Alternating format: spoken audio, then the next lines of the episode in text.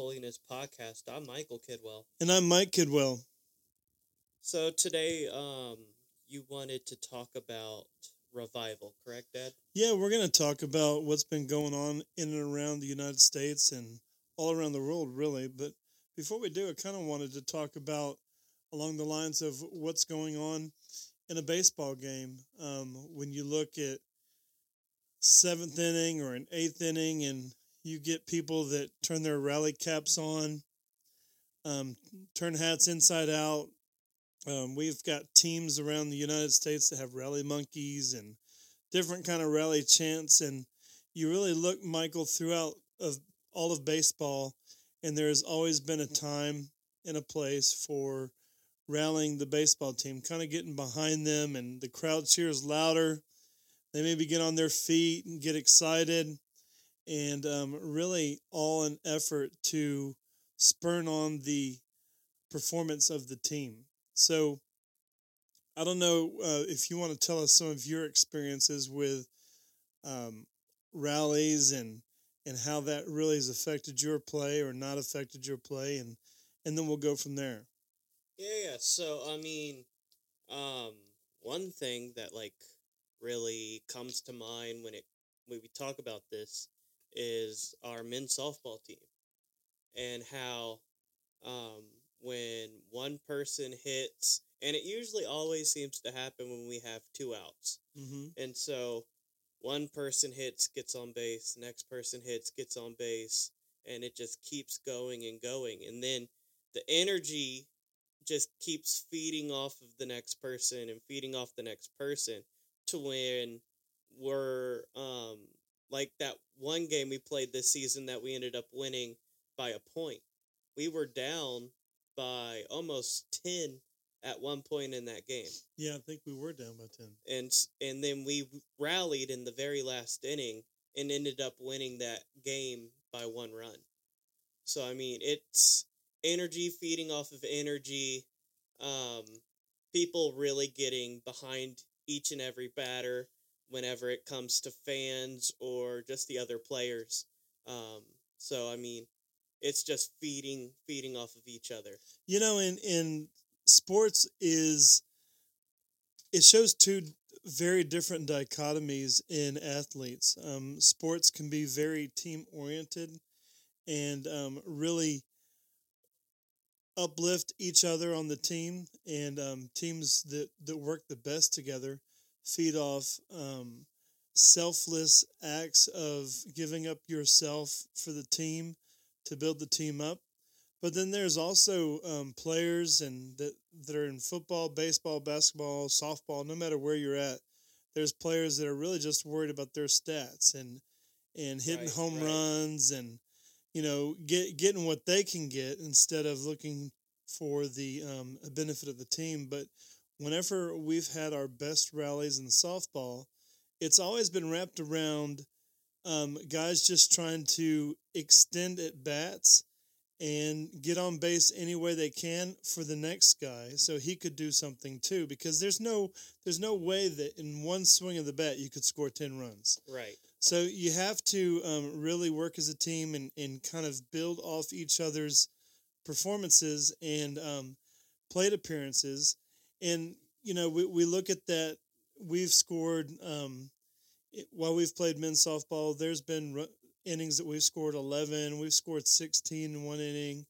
Um, we've had 10 run innings and we, we've all of those have one thing in common and it was guys were getting on base with base hits with walks with um, doubles um, but but nobody was really swinging for the fence everybody was just trying to get on base for the next guy Right.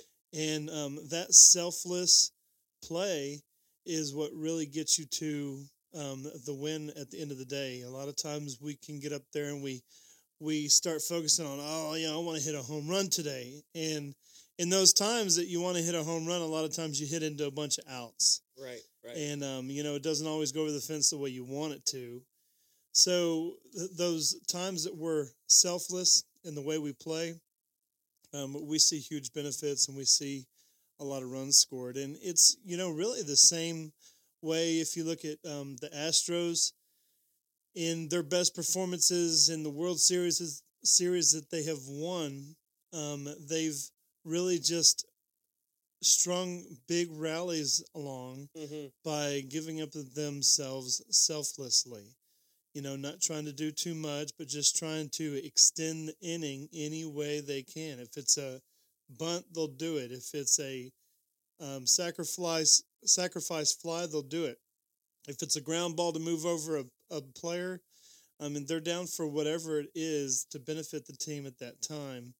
And that's what really makes them a good baseball team. The, Right. the selfless play of the players. and it not just with the bat too in the World Series. I mean, um, when the Astros were playing in Philly, and Chas McCormick went for that fly ball to center field, and went face first into the wall and fell and still made the catch. Yeah. And then we came up to bat, and I think we scored two runs that inning.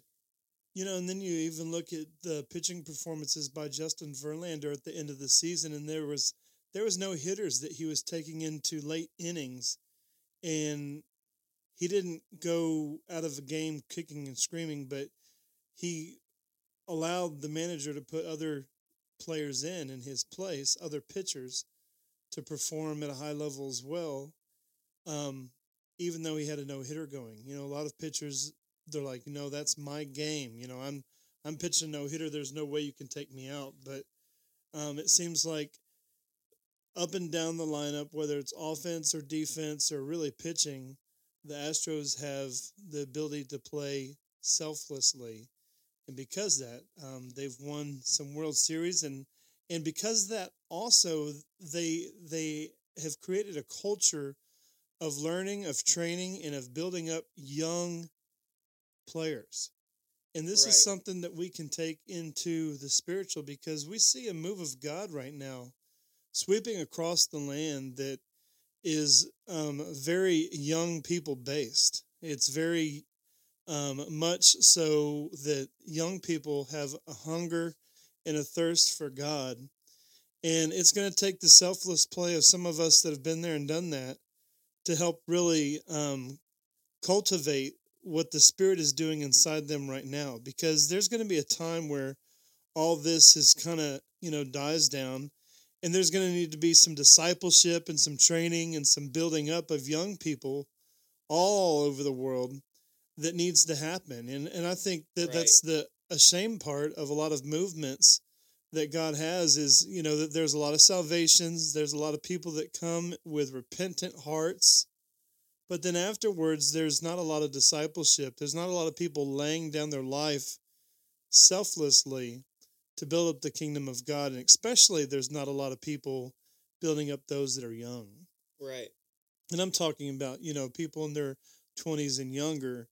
Um, you, you see the the move of God just really um, spraying across all the area with this age group, um, young adults and teenagers, and the, you know the the thing that we see, whether it be here in the United States, we see what's going on in Asbury. Um, there's stuff going on in Mexico. There's stuff going on um, in Uganda. There's stuff really going on all over the world, and it's been a mighty move of God through the young people. And it's not just young people alone, but it's very heavy towards that age group that the Spirit of God is moving in. And and the common denominator that I'm seeing with all of these is the the um the hunger for these young people to give up of themselves and their current lifestyles Mm-hmm. and live a life for God. Um, they're very hungry for repentance, and they're they're willing to shed lifestyles. They're willing to shed things that that the devil has put as distractions, and um, really sell out with the heart of God. And um, I- you know, I was I was polling some young people not too long ago, Michael. Um, probably a handful of young people. I I asked some some questions, and I, I asked them why they thought it was that a lot of young people now don't don't have a um, uh, a longing for corporate prayer, and some some of them said, you know, it's because they're bored. um, those things are, are boring, which is not a selfless attitude to have. And some said, you know, there's too many distractions in their ways, so um, they, they can't um, really focus on, on what God's, you know, has for them. Or some of them even told me that, you know, it's just the self discipline that they don't have yet that they're really wanting God to move in their life. And I don't know about you, but um, every time that I've seen God move um, in my life and in anybody else's life, it's been on the backs of prayer. Right. And you asked me the same thing. And so my answer was a lot of people my age don't see the power in prayer. And a lot of people my age will pray in the bad, but won't also pray in the good whenever there's something wrong or whenever we need something, we turn to God. But we don't always turn to God even when things are going right. Yeah, and that's really kind of like a um a lifesaver mentality, you know, where, you know, when things get real bad and calling on the name of God, but you know that um God wants to be relational with us each and every day. He wants to have a relationship with us, and He wants us to see the fruits of our prayer each and every day. And a lot of times they're right there in front of us, and we just are so distracted that we don't even see what God's doing in our midst. And, mm-hmm. you know, what you said is so true as well, because there's a lot of people that I know that um, are my age and even older that have um, seen God do some miraculous things in their life and that's really cool. But a lot of them, their testimony of that miraculous um, things that God has done is not something that they're sharing with everybody. It, you know, it's something they kind of sit on. I mean, they'll they'll share it in casual conversation, but really, the young people need to know what God has done um, in our lives, and he they really need to know that there is power behind prayer, and they need to see the the fruits of it. Um, so I, I think a lot of it's it's not one thing that you can put your hand on and say, you know what, this is reason why people don't pray as much as they should. Mm-hmm. But um, the, the the thing that it boils down to is selfishness and selflessness. Mm-hmm. You know, the only way God is going to move in the hearts of His people is if they come to Him broken, surrendered, selflessly looking for him to move. Right. And they have to move out of the way for him to do that. And there's not a, a lot of people that are willing to do that. If you look in Psalms 51 17, and I'm reading out of the Passion Translation, it says, The fountain of your pleasure is found in the sacrifice of my shattered heart before you. You will not despise my tenderness as I bow down humbly at your feet. So you look at that, and really, God finds pleasure in our broken hearts, our shattered hearts before Him. And he, he wants to see us selflessly come to Him and give up everything so He can do a work. And if you look in Matthew 3 8, Jesus is talking to um, the Pharisees and he's telling him he said you must prove your repentance by a changed life we're looking for fruits of repentance. You mm-hmm. know you, you ask god to forgive you and you truly repent in your heart that means that you're moving away from that sin. You're not going back to do it any longer. Right. You're actually taking the steps that it's going to take to get that sin completely out of your life no matter what that is going to be. And we're all really um, young people that I've talked to are hungry for this move of God, for the move of the Spirit, um, and they're really crying out for it like a rally cry that you would see in a baseball game or a football game. Mm-hmm. And um, they, they really want to see God move on their behalf. They want to see some runs scored, if if you will. Um, but whenever it's all said and done at the end of the day, they're asking for it, but they're not. You know, if you look at a fan in a baseball game, they're standing up, they got their hands raised, they're just going crazy. Mm-hmm. and um, we have the request, but we don't have the action behind it. Um, I, I don't I don't see a lot of people that are uh, hungry enough yet that they're um, jumping up and down for for God to do something in their life. They're not ready to shed all the selfishness and and let God do something really really big. Yeah, and I saw this post someone made on social media where they were talking about how sports fans, um, if they were to give Christ the same passion they gave to sports, how uh, awesome of a movement that would make.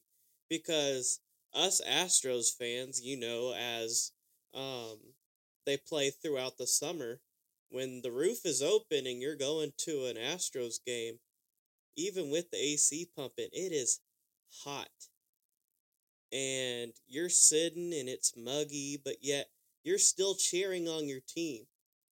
But yet, when you come to church, you sit through worship, you don't participate, you have your Bible, but you kind of turn to it, but you don't actually read along. And so, if you were to give the same effort you did when it came to cheering on your team with your walk in Christ, you would see a revival. But Michael, don't you see that that would take laying some things down? Yeah, it would. It would it would take some selfless living instead of just that consumption mentality. You know, um, we we look at what what God desires, and He desires a broken heart. He desires repentance, and He doesn't want us just to repent one time. He wants us to live a life of repentance.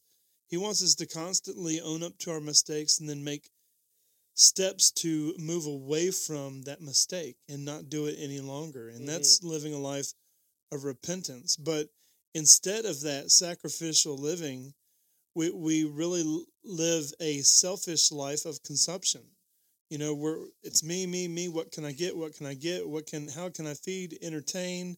What can I do? You know, it's on to the next thing. And our attentions are very short because of the drench of social media and electronics. Right. And I don't think that God's going to move in um, this generation until we start laying those things down. Mm-hmm. Um, those idols that have we that we've put before Him, and really made them more important. Um, it would, Facebook and Snapchat and Instagram and Twitter, um, TikTok and all the other ones. Be Real, all these things are not bad in moderation, but I think what we're seeing now is these people are living their false life on camera mm-hmm. um, because they don't know the image of Christ that they're made in. Right. So they're trying to pose for the world as a superficial person instead of realizing their true identity in Christ and what He's done for them and um, who who they really are. I mean, you you look at what what these these people that are constantly posting pictures on um, social media they're looking for their likes they're looking for their the shares and and the comments and really we should just be happy with god being pleased with us mm-hmm. not the world being pleased with us um, but that's not going to happen until we're ready to selflessly give up these idols that we've placed in our life right. and um,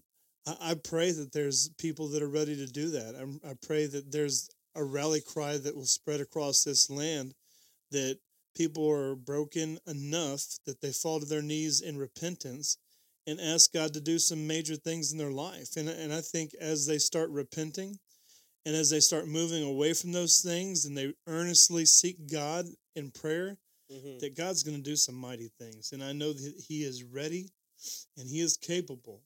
And, um, you know, he's the same yesterday, today, and forever. We're the only ones that change. And so I'm praying that there would be a change in the posture of our heart towards selflessly serving Him instead of selfishly consuming ourselves with this world. Right. And there's also been an um an attitude of um where I see people that have seen the Asbury revival on social media and stuff like that. And they're like, well, it's only it's only gonna happen there. Like it that'll never happen here. The people here would never do something like that. And that attitude needs to be thrown out. Like it can happen anywhere. And even if it has to start with just one person, it can happen anywhere. And so it, it doesn't need to be a us versus them type of thing. It needs to be if they can do it, I can do it. Well, we don't need to be trying to one up somebody else's revival. Right. God's going to do a unique work in each and every person's heart. There's not something um, there's there's nothing a move of God that you can duplicate, and we shouldn't be trying to do that. We shouldn't be trying to copycat what they're doing and trying to figure out this perfect formula Mm-hmm. um, to to see what what, what God's going to do, and it, we should just come and take care of business on our own, in our own hearts. Um, I, I want to read Michael out of Acts because Acts um, really is the it, starts the birth of the church in um, Acts two verse one. It says, "On the day of Pentecost." Um, was being fulfilled, all the disciples were gathered in one place. Now, all these disciples were gathered in one place and they were earnestly pl- praying day after day after day because Jesus ascended into heaven and he said, Pray until you receive the Holy Spirit. Mm-hmm. And so they're they're in there having a knockdown, drag out prayer meeting. They're not worried about what anybody's thinking. They're not worried about what's going to be next. I think a lot of times we get distracted because we we're like five minutes into prayer and we're like, you know, that there's this I got to do and this I got to do and this I want to do and this that I could do, and we we forget that the time that we have with the Lord is more important. Right. And in verse 2 of chapter 2, it says, Suddenly they heard the sound of a violent blast of wind rushing into the house from out of the heavenly realm. The roar of wind was so overpowering it was all anyone could bear.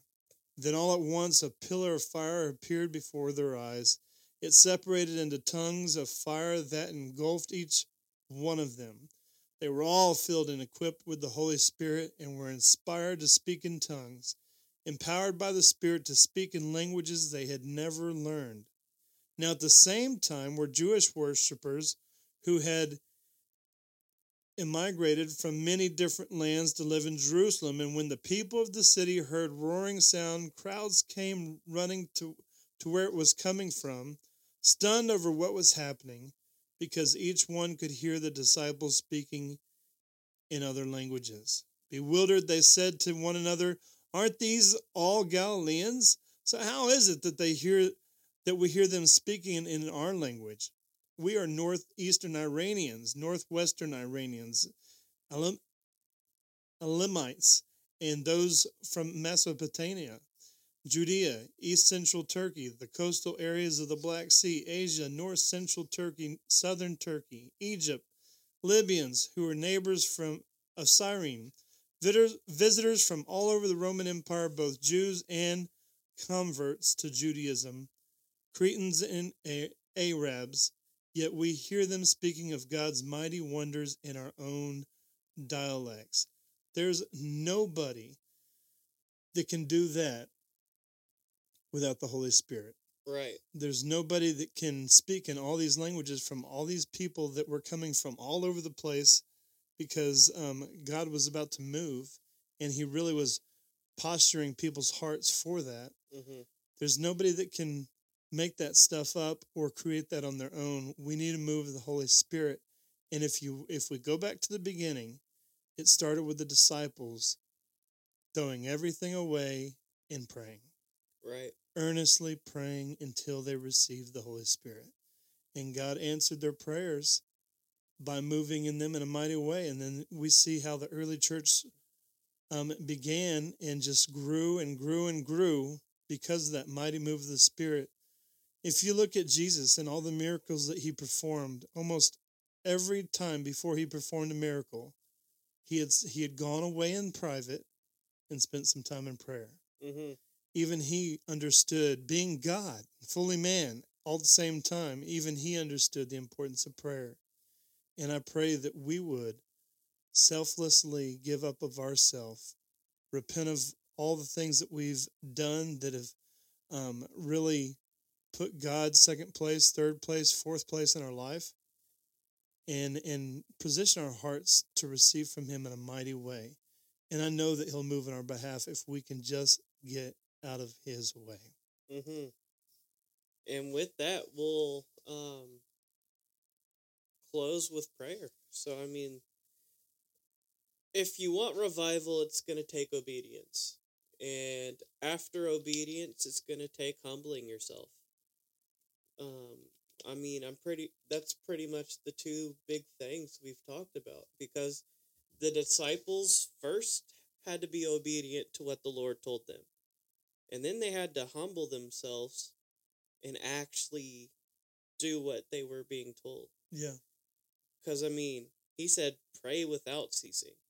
And I mean, and and you know we can put that real quick, Michael, into the connotation of right now today in church. We have church going on all across the nation tomorrow. A lot of people are going to hear a lot of sermons from a lot of pastors. mm-hmm. But how many people are going to put that sermon into action? How many are actually going to put that sermon into obedience? Mm-hmm. And I would challenge those of you that are listening that to let God rule those times that you have w- with Him and not let anything distract you. It's going to take a while to discipline your mind to be disciplined, Mm-hmm. but it's going to happen through prayer. And you're going to have to put away all the distractions. You're not going to have to say, you know what, I'm going to pray, but I'm going to keep my phone near me. You can't do that. You, you can't say, you know what, I'm going to pray and I'm going to set a timer. Just just go to your prayer closet and get lost and let God move. Right. And so let's let's close in prayer. So Lord God, we thank you for this day.